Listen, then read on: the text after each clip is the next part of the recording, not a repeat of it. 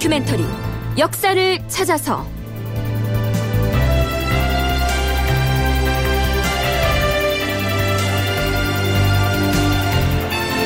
제 548편 대신이 두려워서 사초를 고쳤다.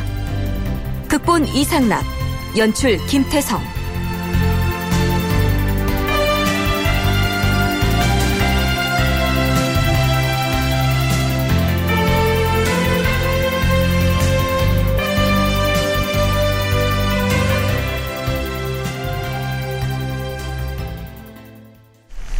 청취자 여러분 안녕하십니까?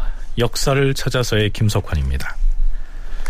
서기론 1469년에 해당하는 예종 1년 4월 24일 이날 춘추관에서 무슨 일이 일어나고 있는지 잠시 살펴보시죠.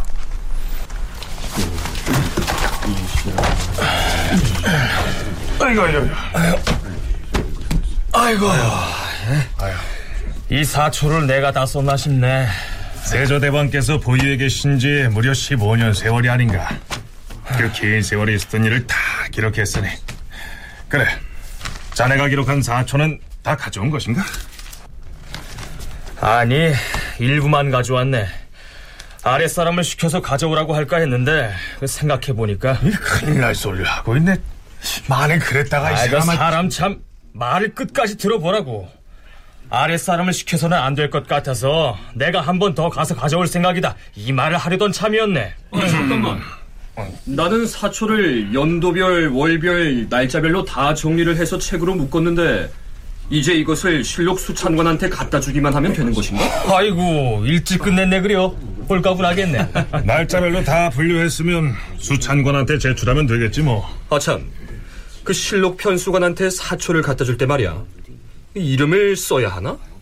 이거 내가 쓴 사초입니다 하고 그 당연히 이름을 써야겠지 이름을 안 쓰고 그냥 내면 누가 쓴 사초인지도 모를 것이고 그 사초의 내용이 사실인지 아닌지도 보장을 할 수도 없을 테니까 허, 사관의 이름을 써서 내야 한다라고.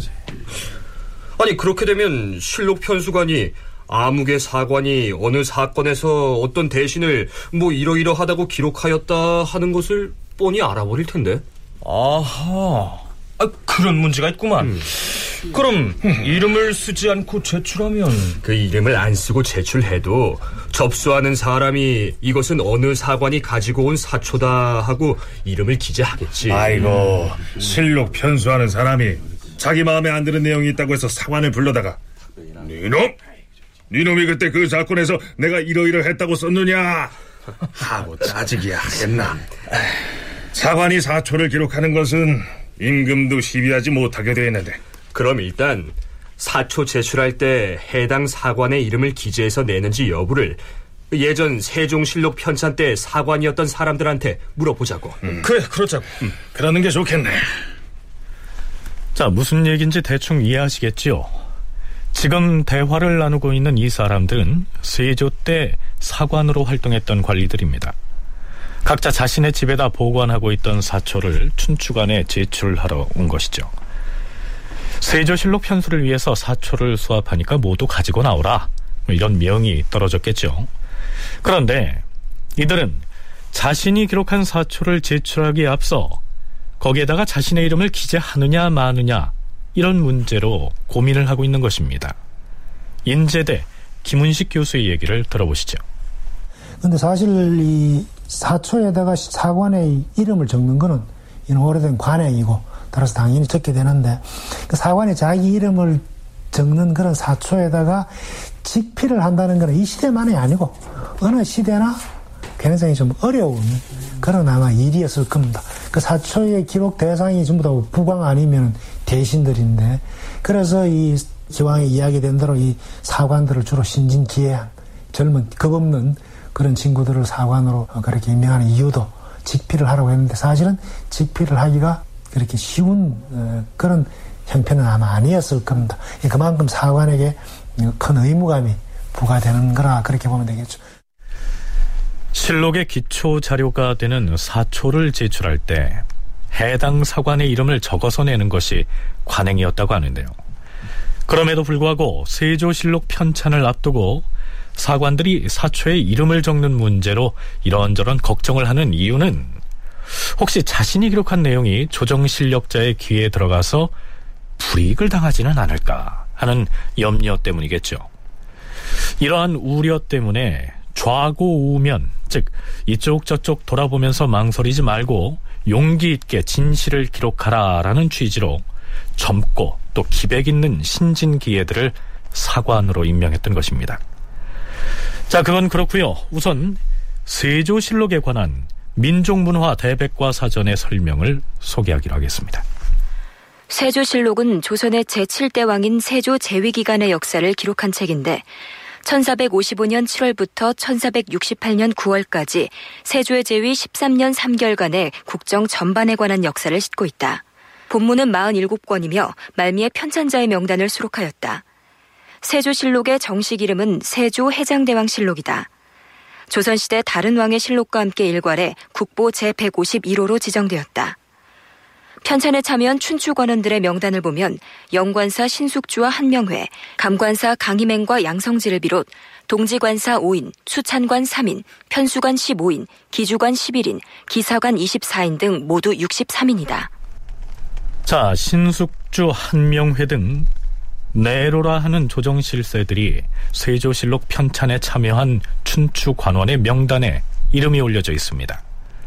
이들 중에는 계유정난 등 세조가 무력으로 집권하는 과정에서 악역을 담당했던 인물이 즐비하지요. 자, 사관들로서는 겁을 낼 만도 하지 않았겠습니까?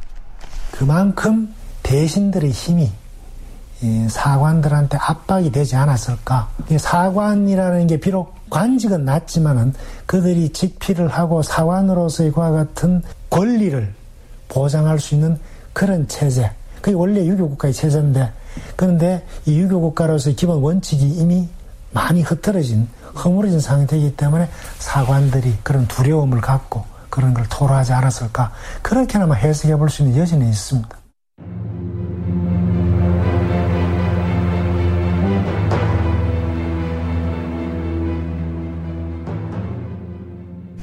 자, 그런데 춘추관에 사초를 제출하러 갔다가 세조 때 사관으로 함께 활동했던 동료들이 이 사초에 이름을 쓰느냐 마느냐 하는 문제로 설왕설래를 하고 있을 때 그 모습을 조마조마하게 지켜보고 있던 사람이 있었습니다. 세조 제위 당시 사관이었던 민수라는 사람이었습니다. 이 사람의 현재의 관직은 봉상첨정으로서 정삼품 당하관인데요. 속된 말로 앞길이 구말리 같은 사람입니다. 민수는 이미 자신이 보관하고 있던 사초를 춘추관에 제출하고 돌아왔는데 이 사관들이 제출한 사초에 기록자 이름이 표기된다는 말을 듣고는 고민에 빠지게 됩니다. 아, 아, 이 노릇을 어찌 한단 말인가?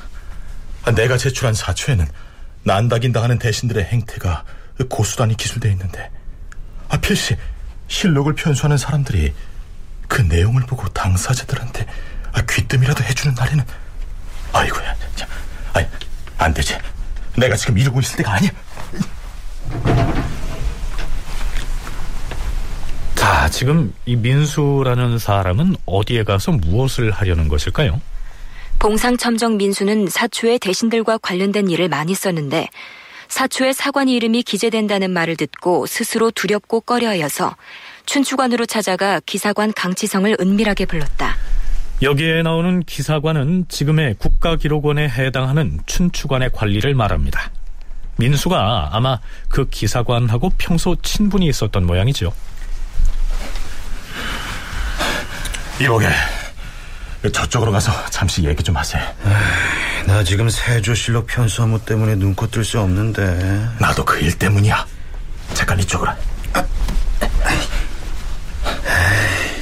나좀 도와주게. 아주 중한 일인데. 아 무슨 일인데 그러나? 자네 이미 사초를 모두 제출하지 않았는가? 아, 그래서 하는 부탁인데 내가 제출한 사초 중에서 일부를 좀 빼내서 가져다 주시게. 몇 군데 고칠 때가 있어서 그래. 자네 지금 뭘 했나? 한 번 제출한 사초를 다시 빼내는 것도 문제지만 고쳐 쓰겠다니 그것이 가당키는 한 일인가 말이야 아, 그러니까 내 이렇게 친구한테 특별히 부탁하는 게 아닐까? 그 사초를 고쳐섰다가 이 사실이 알려지면 우리는 죄를 피해갈 수 없다는 걸 아, 잘 몰라서 그러는 것인가? 내 얼른 몇 군데만 고칠 터이니 지금 좀 갖다 주시게. 이렇게 해서 민수는 강치성이 갖다 준 사초를 고치는 작업을 했겠죠. 그런데 그가 양성지와 관련된 내용을 고쳐 쓰고 있을 때 또 다른 기사관 최철관이 그 장면을 목격합니다. 최철관은 그 사실을 양수사라고 하는 기사관에게 얘기하게 되고요. 이 양수사는 그 사실을 실록 수찬관 이영은에게 밀고해버립니다. 자, 이렇게 되자 민수가 사초를 고쳤었다는 사실은 이제 세조실록 편수 작업 담당자로 임명된 모든 사람에게 알려져서 춘추관이 발칵 뒤집히게 됩니다. 춘추관의 관리들이 크게 놀라 마침내 여러 동료들과 조사를 해보니 민수가 지우고 고친 것이 무릇 여섯 가지 사안에 걸쳐 있었다. 결국 재상 한명회와 최항, 동지사 정난종 김수령, 수찬관 예승석 조한정 등이 춘추관의 기사관들로부터 상세한 진술을 수취하고 민수가 고친 내역을 모두 적어서 임금에게 아뢰었다.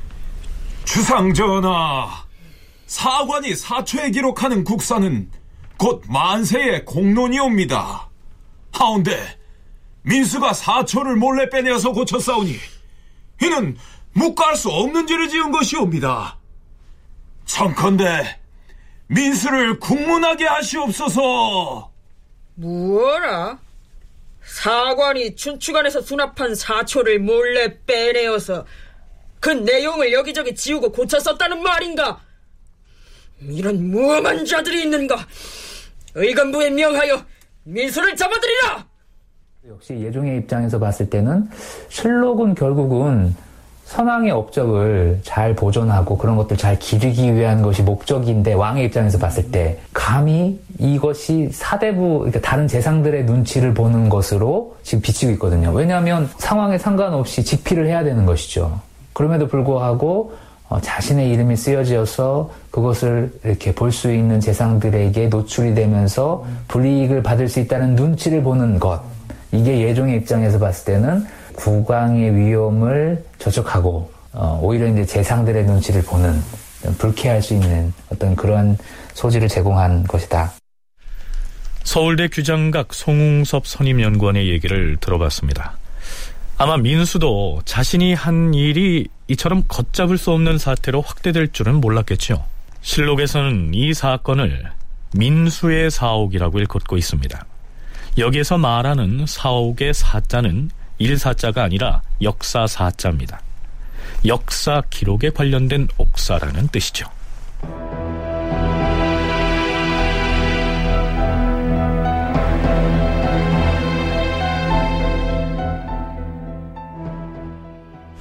그럼 이제부터 문제의 그 민수의 사옥이 어떻게 진행되는지 살펴보겠습니다.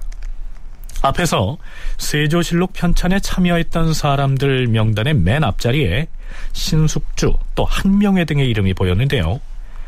민수에 대한 국문이 실시되기 전에 한명회가 예종에게 세조실록 편찬 작업에서 자신은 빠지겠다고 말합니다. 전하, 신은 이미 춘추관에서 민수가 고친 사초의 내용을 살펴보았사옵니다. 하운데 신에 관련된 내용이 있었사옵니다.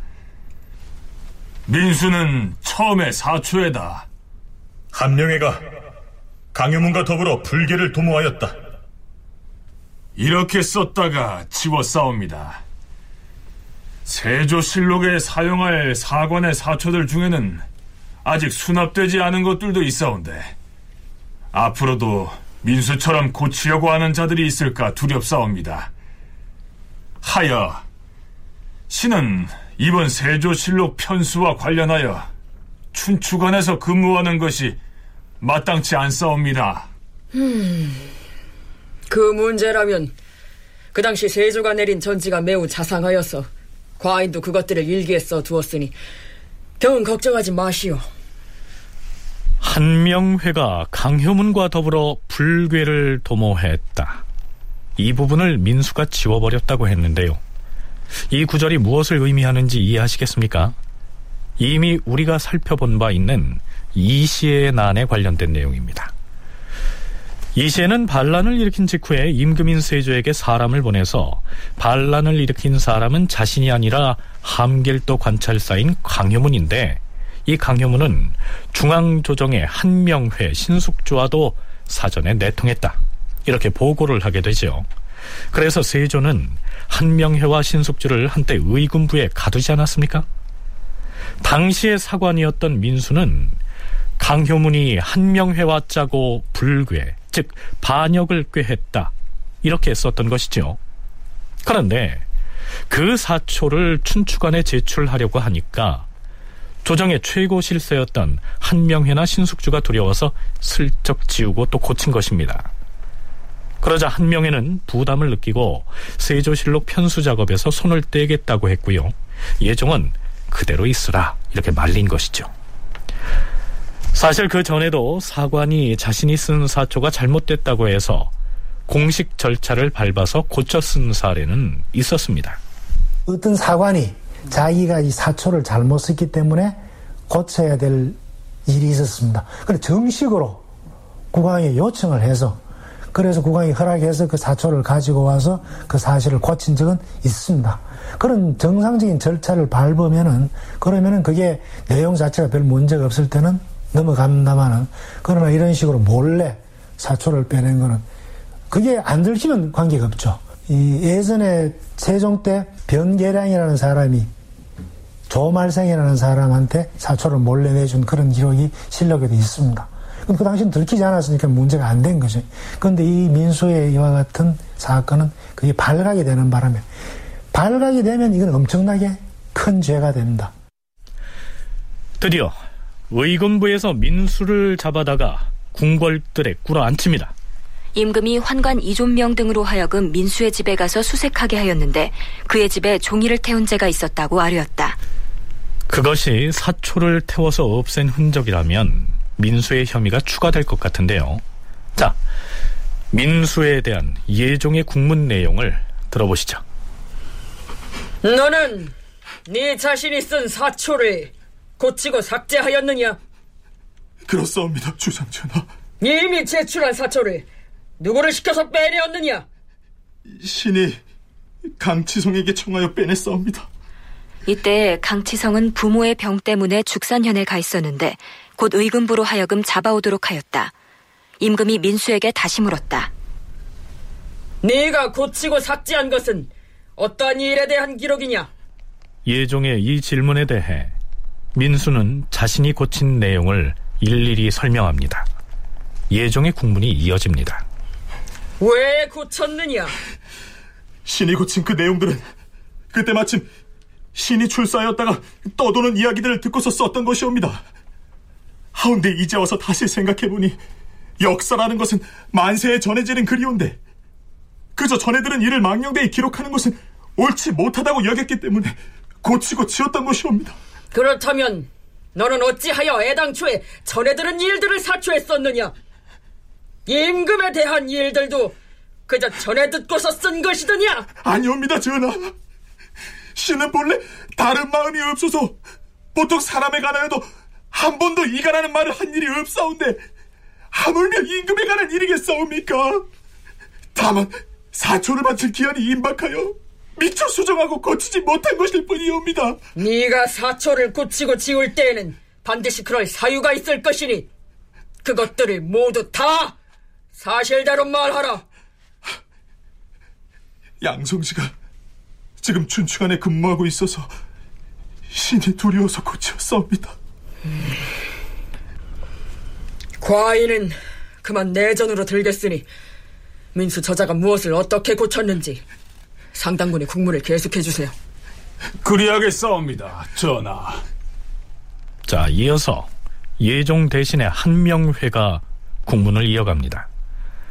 민수가 수정 작업을 하다가 들킨 대목이 바로 양성지에 대한 내용인데요. 세조 때 양성지는 어떤 관리였는지 김은식 교수의 설명을 들어보시죠. 양성지라는 인물은 이 지편전 학사 가운데 대표적인 인물이었고요. 그 지편전 학사 가운데서 세조의 정변에 적극적으로 참여했던 세력은 아니고 그럼에도 불구하고 성산문이나 이쪽에 있었던 인물도 아니고 어, 그렇기 때문에 정치적으로 이 세조의 저기 과정에서 특히 뭐 특별한 역할을 한 적은 없습니다. 아, 그러나 세조 저기 이후에 세조 정권에 적극적으로 협력을 해서 어, 세조가 농담을 하는지 진담을 하는지는 모르겠습니다만은 이 세조가 어, 양성지를 자기의 제갈량이라고 이야기할 정도로 지략이 뛰어난 그런 인물이라고 그렇게 죽기 세울 정도로 어, 그렇게 했던 그런 인물입니다. 그리고 세조 때 가장 많은 상소를 올린 그런 인물이기도 하고요. 그렇다면 민수는 사초에서 이 양성지를 어떻게 표현했던 것일까요? 애당초에 민수가 사초에 썼던 내용을 조금 쉽게 풀이해서 설명하면 이렇습니다. 사원부의 관원이 옥사를 다스리다가 잘못하여 모두 좌천되었다.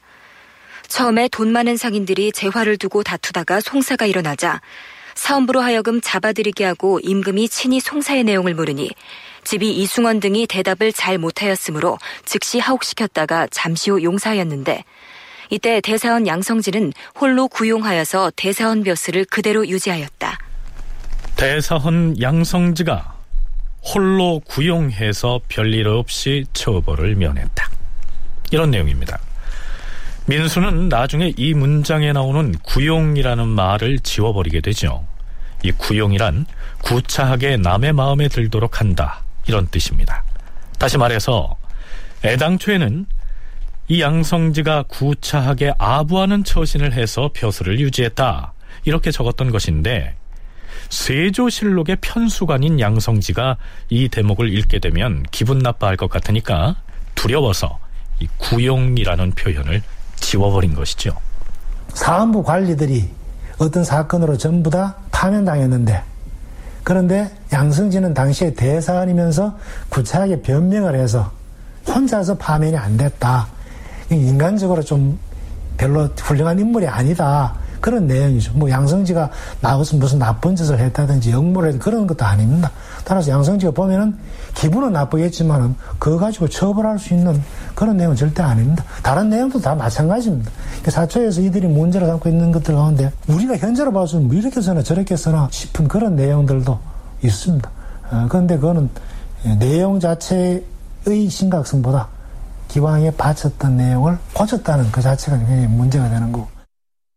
뭐 양성지의 직책 때문이죠. 그 당시 지춘추관사라고 이제 실록 편수의 이제 중요한 직책 중의 하나죠. 그러니까 양성진은 실록을 편찬하는 과정에서 사초를 이제 볼 수 있는 사람이었죠. 그러니까 직접적으로 양성지가 아주 뭐 과도한 권력을 가지고 있어서 뭐 불합리한 뭐 이렇게 좀 어, 이렇게 억압을 할 수 있다 뭐 이런 차원이라기보다도 어, 바로 그 실록을 검수하는 사람의 위치에서 자기가 쓴 그 양성지에 대한 비판적인 이런 글들이 읽힐 수 있으니까 그거에 대한 부담 때문에 양성지 문제가 거론된 것 같습니다.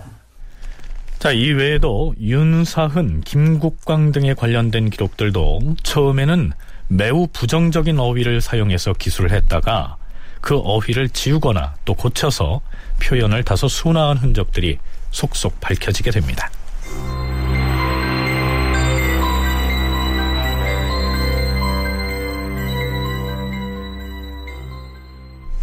이튿날인 4월 25일에도 국문은 계속됩니다. 실록에는 영의정 한명회, 영성군 최항, 도승지 권감, 동부승지 이승원 등이 원숙강을 국문하게 하였다. 자 이렇게 돼 있는데요. 어, 우린 편의상 예종이 관계자들을 직접 국문하는 방식으로 소개하도록 하겠습니다. 자 그건 그렇고요. 원숙강이라는 사람은 왜 불려와서 국문을 당하고 있는 것일까요? 그는 민수의 사옥이 터지기 이전에 사관원에서 사초에 사관의 이름을 쓰지 않는 것이 좋겠다라는 주장을 처음 했던 인물입니다. 무엇라고 했는지 보름쯤 전인 4월 11일로 거슬러 올라가 보죠. 신 사관원 헌납 장계 이호입니다. 사관원에서 의논하였던 바를 전하께 아뢰겠사옵니다. 무슨 내용을 두고 사관원에서 의논을 하였다는 것인지 말해보라. 역사 기록은 직피를 귀하게 여기는 것이옵니다. 직피를 기록하는 것은 당연한 것 아니겠는가? 하운데 지금 춘추관에서 세조실록 편수를 위하여 사초를 거두면서 사관의 성명을 책에다 쓰도록 하였사온데 사초는 단지 국가의 일만 기록할 뿐만 아니라 사대부의 선악과 득실 관계도 모두 기록한 것이옵니다. 하운데 이와 같이 사관의 이름을 쓰게 한다면 이 사관들은 원망을 얻을까 염려해서 직피를 하지 못할 것이옵니다. 사초의 수천은 지금 처음 시작한 일이 아니며 예전부터 사관의 성명을 모두 써왔는데 왜 그런 말을 하는 것인가? 사관의 이름을 써서는 안 된다는 말을 맨 처음 누가 꺼냈는가? 사관은 정원 원숙강이 지금 춘추관에 출사하고 있기 때문에 사원부의 사관들과 더불어 의논을 했사옵니다. 옛날부터 사관이 성명을 썼다는 것은 신이 아, 알지 못하였사옵니다. 그렇다면 원숙강을 불러오라. 이렇게 해서 최초 발설자인 원숙강이 불려옵니다. 너는 무슨 생각으로 사초에 사관의 이름을 써서는 아니 된다는 말을 하였느냐? 신이 춘추관에 출사하면서 사초를 보니 모두 사신의 성명이 기재되어 있었사온데 신의 생각으로는 이와 같이 하면 원망을 얻을까 염려해서 사관들이 직필할 수가 없기 때문에 여러 동료들과 그 문제를 의논하였던 것이옵니다. 옛 사람이 실록을 편찬한 것은 선악의 공덕을 영원히 민멸하지 않도록 하기 위해서인데 너희들은 이러한 사실을 돌아보지 아니하고 도리어 사관이 사대부의 일을 바르게 쓰지 못할 것만 염려하고 있으니 어찌된 일이냐? 또한 역사를 편찬할 때 사관의 이름을 적는 것은 예전부터 그리 해온 일인데 너희들은 어찌 듣지 못하였느냐? 예종이 이렇게 묻자 장계이와 원숙강 모두 몰랐다고 대답합니다. 그래서 예종은 그들을 일단 의군부에 가두게 했다가 너희들이 죄가 없는 것이 아니라 이 일로 처벌을 하면 언로가 막힐까 두려워서 용서하여 주는 것이다. 일단은 용서하고 풀어줍니다. 그 대신에 사헌부 관리로서 실록 편찬 업무에 차출됐던 이 원숙강은 더 이상 춘추관에 나가지 못하게 하는 선에서 일단은 마무리가 됐던 것입니다. 예종 이런 얘기를 하고 있습니다. 아, 수사, 그러니까 이제 실록 편찬을 말하는 거죠. 수사함은 선왕의 공덕을 민멸하지 않도록 하기 위함인데 도리어 사관이 사대부의 일을 바르게 쓰지 못할까 염려하는 것이 어찌된 일이냐. 무슨 얘기냐면 아, 원숙광이라고 하는 사람이 이제 정원, 사관원 정원으로서 이제 실록 편찬에 이제 관여하고 있었는데 아, 이 사초의 이름을 기입하는 문제에 이의를 제기한 것이죠. 원래는 공식적인 안건은 아니었는데 이런 이야기들이 이제 그 언관들 사이에서 이렇게 돌다가 결국 국왕에게 이름 쓰는 것이 적절하지 않다. 이때의 사초는 가장 사초입니다. 집에 보관하는 사초죠. 사관이 집에 보관하고 있다가 해당 국왕이 죽었을 때 이제 그것을 이제 바치면 다른 시정기와 더불어서 사초를 참고해서 소위 우리가 알고 있는 실록이 이제 편찬이 되는 것인데 어찌됐든 원숙강의 일은 그렇게 마무리가 됐던 것인데 며칠 뒤에 민수가 사초를 고쳐 쓴 사건이 터진 것입니다. 그러자 예종은 사초에 이름을 쓰지 말자는 말을 처음 꺼냈던 원숙강이 민수의 사건과 무슨 관련이 있지 않나 그래서 다시 부른 겁니다.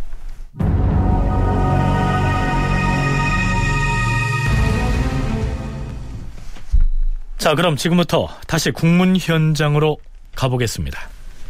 원숙강, 너는 사헌부의 정원으로서 어찌하여 그런 말을 하였느냐? 신이 전일에 춘추관에 나가 일할 때 수납되어 있는 사초를 보니 모두 사관의 이름이 씌어 있었사옵니다. 하여 신이 생각하기를 이와 같이 하면 사관 중에서 직필할 자가 없을 것이라고 여겼사오나 신은 곧바로 전학기 아래지를 아니하고 마침내 사원부의 여러 동료들과 의논하여 아뢰었던 것이옵니다. 원숙강 네가 그런 말을 했을 때에는 반드시 따로 듣고 본 바가 있고 모종의 뜻이 있어서 나온 말일 터이다. 저자가 바른 말을 도설할 때까지 곤장을 치라! 주, 주, 주, 주, 주상전하! 신은 어떤 말도 듣고 본 바가 없사옵고 다만 언간으로서 불편한 일을 보고 감히 입을 다물 수가 없었기 때문에 동료들과 더불어 의논하여 아뢰는 것이옵니다. 지지 않고 뭘 하는 것이냐? 예. 음.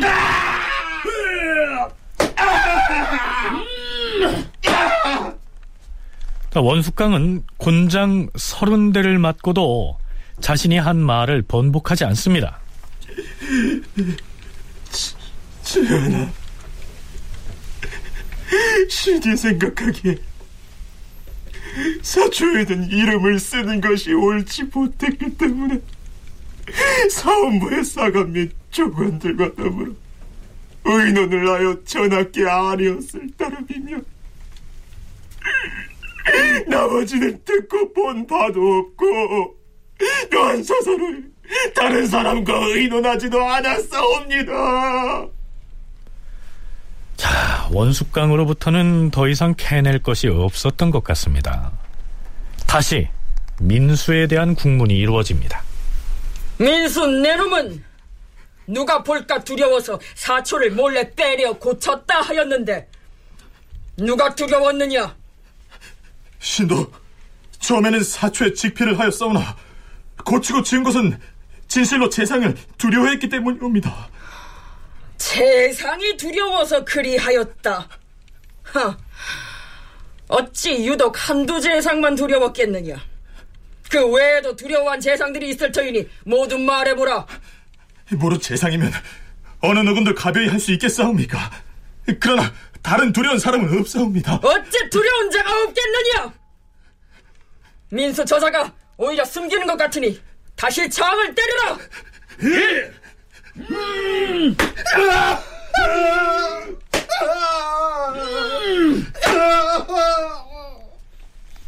민수는 다시 곤장 열대를 맞고서 결국 이렇게 말합니다. 전하, 한 명이나 양성제 등 외에 신이 식피를 하였다가 두려워한 재상을 아뢰겠사옵니다. 그래, 누가 그리 두려워서 직피를 못하였는지 말해보라. 신이 두려워한 재상은 정인지, 정창손, 김질, 윤자운, 노사신, 한개미, 임원준, 홍응, 이극증, 서거정, 강희맹, 한계희, 구치관, 성봉조, 성인, 이석경, 유자광, 어유소, 권맹이, 정효상, 한계수. 자, 민수는 이 외에도 윤계겸, 김겸광, 이세겸, 어세공, 정난종, 오백창 등 당대의 조정의 실세라고 할 수 있는 고관들의 이름을 줄줄이 입에 올립니다. 당시 실권자들인 것이죠. 뭐 이거는 어떻게 보면은 자연스러운 것이라고 얘기할 수 있는데 이름을 쓰지 않다가 이름을 쓰게 해서 자신이 쓴 누구에 대해서 비평한 것이 다 드러나게 된다면 굉장히 좀 두려울 수도 있고 또 한편으로는 나중에 해코지를 당하는 것이지 않을까 어떤 불이익을 저 사람들한테 받는 것이지 않을까 이러한 우려가 생길 수 있는 것은 당연한 것이고요. 그럴 때그 누가 그런 사람들인가라고 보면은 당시에 실권을 장악하고 있었던 뭐 정남공신 출신의 재상들을 비롯해서 또 여러 가지 의정을 뭐 담당하고 있었던 이런 재상들 이런 사람들을 열거한 것이다 이렇게 볼 수 있습니다. 신숙주는 한 명에 관한 기록이 없으면은 그리고 거기에 대한 내용들이 뭐 구체적으로 문제 이렇게 없으면은 두려워할 필요는 없죠. 그런데 아마 이 민수가 이렇게 거론한 거는 자기가 쓴 사초에 구체적으로 인물이 거론됐던 인물들이 이 인물들이 아닌가 그렇게 추측을 해볼 수가 있습니다. 이 사람들이 이 사람들이 꼭 최고의 권력자라서 어, 그렇다기보다는 이 사람들이 민수의 사초와 관련된 그런 인물들 그걸 다 아마 풀었던 게 아닌가 그렇게 생각이 되고요. 어, 그 다음에 특히 양성지가 제일 먼저 거론된 이유는 당시 춘중한 당사이니까 직접 그 사초를 볼 수 있는 예, 그런 위치에 있었고 그리고 양성지 입을 통해서 이야기가 퍼져나가면은 자기가 곤란한 처지에 빠질 수도 있고. 글쎄요. 특별히 한두 사람의 이름만 거론하면 오히려 오해를 살 여지가 있어서 당대의 고관 대작들을 줄줄이 모두 읊어버린 것은 아닐까요?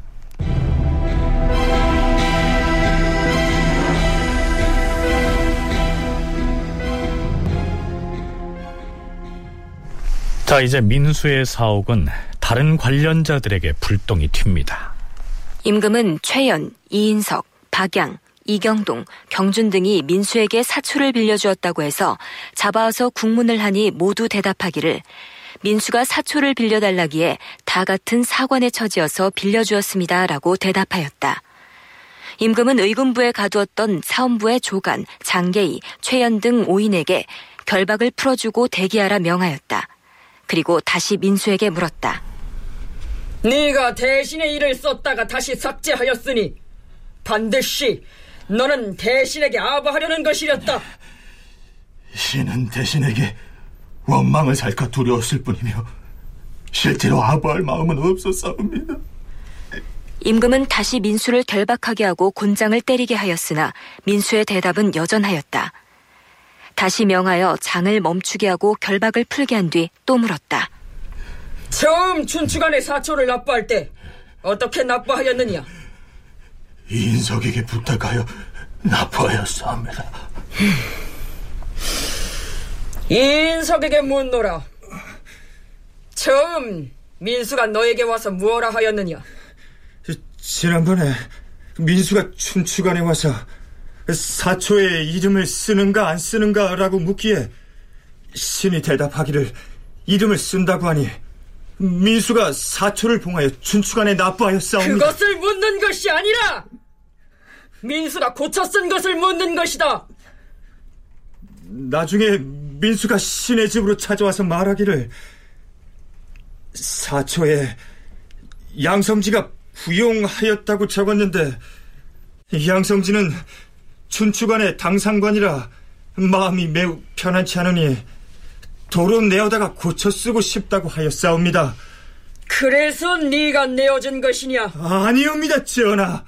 신이 대답하기를 그대의 사초는 나의 소관이 아니고 또 국사를 다시 고칠 수는 없다고 하자 민수가 묻기를 그 사초를 맡은 당상관과 낭청이 누구냐고 하기에 신이 조완정, 성숙, 강치성, 최철관 등의 이름을 알려주었사옵니다. 그랬더니 그랬더니 민수가 말하기를 조완정, 강치성은 내가 친히 사귀는 바이니 내일 마땅히 강치성에게 청하여 고쳐 쓰겠다라고 하였사옵니다. 나중에 민수를 권례에서 만나 그것을 고쳐 썼는가를 물었더니 양성지와 관련하여 구용이라는 두 글자를 고쳐 썼다고 하였사옵니다. 인석 저자가 민수가 사초를 고쳐 쓴 시마를 모두 알고 있는 것을 보니 반드시 저자도 함께 모의하여 지우고 고쳤을 것이다. 저자의 볼기를 쳐라! 전하! 예! 예!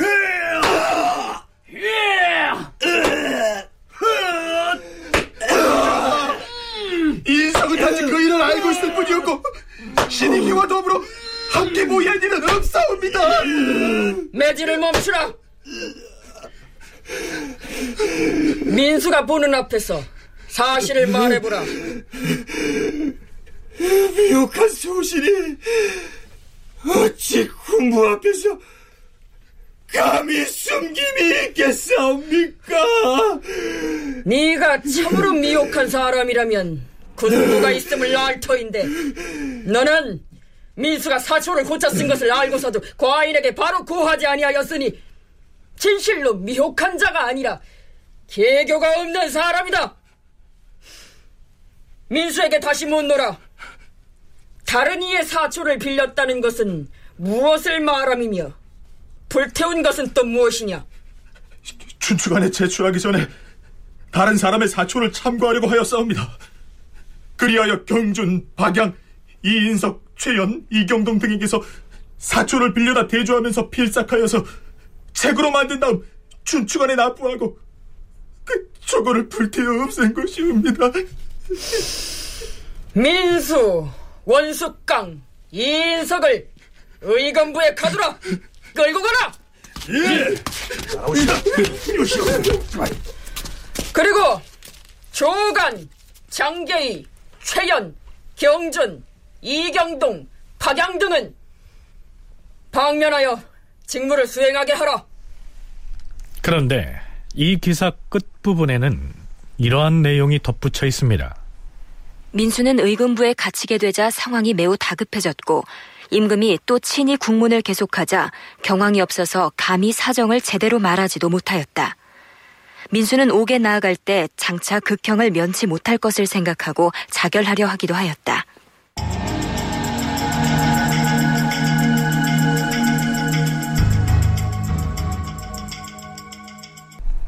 한편 민수가 사초를 고칠 때 가장 먼저 손본 내용이 세조 제위 시기에 대사원을 지냈던 현 공조판서 양성지에 관한 내용이었지요.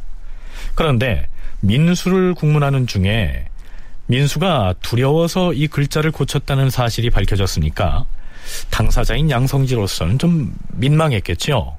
그래서 임금을 찾아갑니다. 주상 전하, 민수가 사초에다 쓰기를 신이 구용하였다고는 하였다가 다시 지웠사오니 신은 실력을 편수하는 일을 하기에 마땅치 않사옵니다. 청컨대 피엄하게 하시옵소서. 자, 이 피혐이란 어떤 사건에 대한 논핵이 진행되는 동안에 벼슬에 나가는 것을 멈추는 것을 말합니다. 이 사건이 마무리될 때까지 공조 판사의 업무를 중지하겠다는 얘기죠. 물론 예종은 이를 윤호하지 않습니다. 5월 27일 민수의 사옥에 연루된 자들에 대한 마지막 국문이 실시됩니다. 임금이 영의정 한명회, 영성군 최항, 도승지 권감 등에게 명하여 강치성, 최명선, 이귀림 등을 국문하게 하였다. 그리고는 국문 내용이 실록에 장황하게 올라 있습니다만 앞에서 소개했던 내용과 크게 다르지 않기 때문에 그 부분은 생략하겠습니다. 그런데 민수가 사초를 고쳐 쓰다가 적발됨으로써 촉발된 이 사건은 새로운 국면으로 확대됩니다. 춘추관의 실록 편수관 김계창은 들으라. 이번 세조 실록 편수와 관련하여 사관들로부터 수납한 사초들 중에서 고치고 지운 부분을 모두 조사하여 과일에게 고하라. 그러니까 민수처럼 사초를 제출했다가 다시 빼내서 고친 경우 말고도 각 사관들이 춘추관에 제출하기 전에 수정한 흔적이 있는 경우를 모두 들여다보겠다는 얘기가 됩니다. 사실 임금이라 할지라도 이전 국왕에 대한 사초나 실록을 봐서는 안 되는 것인데요. 민수 사건이 터진 김에 이 사관들이 어떤 기록들을 썼다가 다시 고쳤는지를 보고자 했던 것 같습니다. 그러면 사관들 중에서 누가 어떤 일을 처음에는 어떻게 기록했다가 나중에는 또 어떻게 고쳤는지 편수관 김계창이 예종에게 보고한 내용을 들어보시죠. 음. 전하, 사관 원숙강의 사초를 보면 우선 권남의 졸기를 썼다가 고친 흔적이 있사옵니다. 무엇라 썼다가 어떻게 고쳤는지 읽어보라. 자, 권남이 누군지 아시겠지요? 세조가 수양대군이었던 시절 그의 오른팔 역할을 해온 신복으로서 세조에게 한명회를 연결해 주기도 했고 이어서 계유정난을 일으켜서 김종서 등을 제거할 때 아주 결정적인 역할을 했던 인물입니다. 그 권남이 세조 11년 2월 6일에 사망합니다. 누군가가 사망했을 때 그 사망 사실과 그의 일대기를 요약해서 기록하는 것을 졸기라고 하는데요. 원숙강이 권남의 졸기를 썼다가 고쳤다. 이런 얘기입니다. 원숙강의 사초에 권남의 졸기가 어떻게 되어 있느냐? 음, 그냥 권남졸이라고만 돼 있고 그 아래에 상호불이라고만 돼 있사옵니다. 자, 권남과 같은 비중 있는 인물이 죽었는데 단지 권남이 죽었다. 즉 권남졸이란 이 세 글자만 쓴 것도 수상쩍고요. 바로 그 뒤에는 상호불이라는 세 글자가 나온다고 했는데요. 여기서 윗상자는 임금을 말하고 호불은 불교를 좋아했다는 말이니까 쉽게 말하면 세조는 불교를 좋아했다 이런 뜻입니다. 편수관 김계창이 원숙강을 불러다가 사실관계를 캐묻습니다. 권남의 졸기를 쓰면서 다른 글자들을 지우고 그저 권남졸 이 세 글자만 써놨는데 이게 어찌된 일이냐? 내가 처음엔 권남졸이라고 쓴 다음에 그 뒤에다가 권남은 개유정난 때 1등 공신에 봉해져서 승지가 되고 다시 2조 판서가 되었으며 백위에서 재상이 되기까지 10여 년도 채 못 되었다. 이때 임금이 잠옷 부처를 좋아하였으나 권남은 부처를 섬기진 않았지만 항상 임금과 함께 들어가 곁에서 모시었는데 일찍이 남산 아래에 저택을 짓고 호야하는 소리가 수년 동안 그치지 않았으므로 사람들이 이로써 기롱하였다. 한편 조성문은 이렇게 길게 써내려가 싸웁니다. 원숙강은 이 졸기에서 권남을 일컬어 백의에서 재상까지 10년도 안 걸렸다 라고 기술함으로써 그가 수양대군에게 아부해서 벼락 출세를 했다는 식으로 표현했고요. 또한 남산 기슭에 저택을 짓느라 수년 동안 호야 소리가 그치지 않았다라고 했는데요. 여기에서 호야란 공사 현장에 징발된 장정들이 힘든 일을 할 때 내는 소리를 말합니다. 그래서 사람들이 기롱했다, 즉 비웃었다는 내용입니다. 그런데 원숙강은 처음에는 사초에다가 그렇게 길게 썼다가 다 지워버리고는 권남이 죽었다라고 하는 의미인 권남졸 이 세 글자만 남겨놓은 것이죠. 근데 원숙강의 졸기를 보면은 세조가 불교를 좋아했다. 그 다음에 권람의 집을 사치하게 지었다. 권람은 자기 나름대로는 뭐 굉장히 고상하게 사는 척 하지만 실제로는 굉장히 사치했다든지, 그 다음에 조성문이라든지, 이런 사람들이 이는 탐관오리다. 이런 내용들이 들어가 있습니다. 그래서 이 원숙강이라는 사람은 곧다 지워버리죠.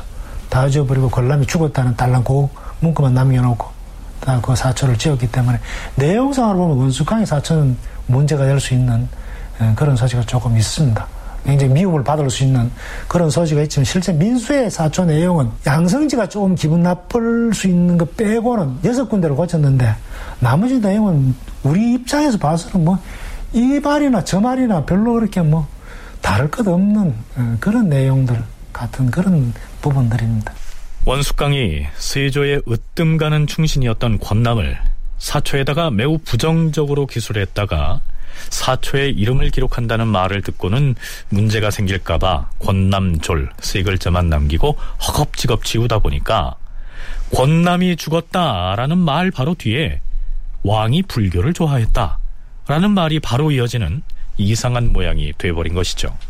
세조의 호불이라고 하는 것은 뭐 아주 유명하거든요. 어, 그리고 그 분위기가 이제 성종대까지, 성종 초반까지도 계속 이어지고 있고, 그런 과정에서 자연스럽게 썼는데, 그런 것을 수정하는 과정에서의 약간의, 얼마나 허둥지둥했겠어요. 막 이렇게 되게 불안한 상황이었고, 이게 진짜 이렇게 해서 막 나중에 내가 어떤 일을 당하는 게 아니야. 뭐 이런, 처음서부터 이름을 쓰게 하는 것이었다면, 이 시대에, 묘 사람들에게 그런 식으로 이제 규정이 정해졌었다면, 아마도 쓰는 과정에서 이제 그들의 머릿속에 한번 필터링을 했을 것 같아요. 근데 이제 그렇지 않은 상황이었는데 이름이 이제 드러나게 되니까 허둥지둥 무왕자왕 그러면서 이제 뭐 정밀하게 고치지도 어려웠을 거고 눈에 띄는데도 일단은 거친 것들만 어, 하다가 이제 그런 것이 또 예중의 입장에서는 왕의 위험을 저촉하는 것으로 어, 판단이 돼서 더욱더 이제 더 미움을 받을 수 있었다 이렇게 볼 수 있습니다.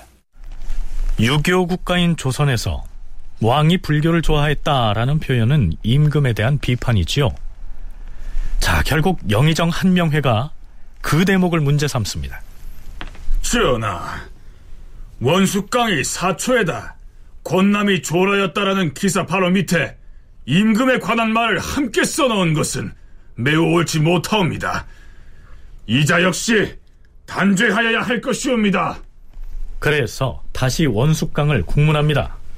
너는 먼저 내 스스로가 사초의 내용을 삭제했으면서 사헌부에서는 사초의 이름을 쓰는 것이 불가하다고 말했는데 무엇 때문이냐?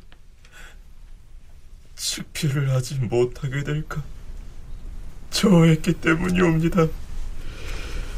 너는 이전에 역사 기록을 고쳐 썼다가 목숨을 잃었었다는 것을 알지 못하였느냐? 단지 생각이 거기에 미치지 못하였을 뿐이옵니다. 네가 권남의 일을 기록하였다가 삭제하였는데 그 늙은이는 이미 죽은 사람이 아니냐? 그렇게 고친 데에는 반드시 사유가 있을 터이다. 사실은 그 뒤에 이어진 교성분과 관련된 내용 때문에 고쳤사옵니다. 조성문은 살아있는 재상으로서 두려운 너는 재상의 허물은 지우고 쓰지 않으면서 임금의 허물은 썼으니 이것은 과연 무엇 때문이냐? 대신을 거스르면 그 화가 빠르게 미치기 때문에 신이 삭제하였던 것이옵니다. 이런 이런 니놈은 대신은 두려워서 아부하면서도 임금은 두려워하지 아니하는구나. 하. 원숙강 저자의 진술서를 작성할 때 재상은 두려워하되 군주를 경멸하였다. 이렇게 기록하라. 전하, 신이 어찌 경멸함이 있겠사옵니까? 네가 세조 임금의 허물은 사초에 쓰고 대신의 허물은 지웠으니 임금을 경멸하여 그런 것이 아니냐. 저자를 끌고 가라. 예, 전하. 드디어 예종이 의금부에 교지를 내립니다. 민수는 장 백대를 때린 다음 제주에 보내서 관노로 영속시키고 최명손과 이인석은 장 백대를 때려서 본양으로 내려보내서 보충군에 충군시키라. 원숙강과 강치성은 차명에 처하되 원숙강과 강치성의 아들을 유배형에 처하라. 자, 그런데요, 원숙강과 강치성을 차명에 처하면서 정작 사태의 주역인 민수는 목숨을 거두지 않고 제주도의 관노로 보낸 점은 좀 이상하지 않습니까? 그럴 만한 사연이 있었습니다. 실록에서는 예종이 세자였을 당시 이 민수가 서연관으로서 예종을 가르쳤던 인연이 있기 때문이라고 적고 있습니다. 처음에 임금이 동궁으로 있을 때 민수가 서연관이었다. 민수는 국문장에서 임금이 질문을 할 때마다 눈물로써 대답하기를 전하, 신이 여러모로 모자라서 범한 죄가 매우 무겁사옵니다. 마땅히 법에 따라 주살된다 해도 마땅히 받아들이겠사오나 다만 신은 독자로서 늙은 부모를 모시고 있사오니 원컨대 성상께서 불쌍히 여겨주시옵소서 그러자 임금이 말하였다.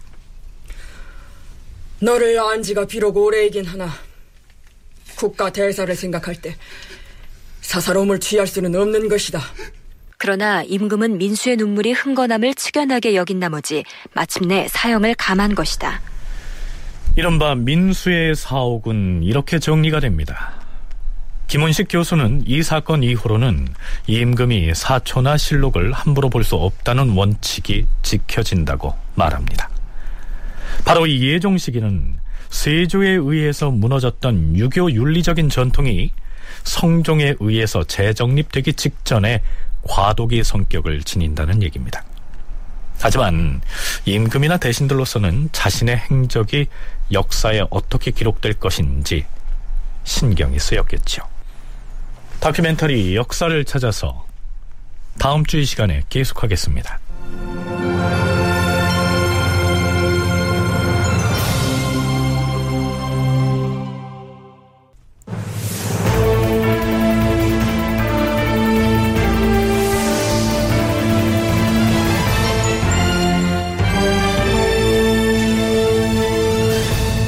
다큐멘터리 역사를 찾아서 제 548편 대신이 두려워서 사초를 고쳤다. 이상락 극본 김태성 연출로 보내드렸습니다.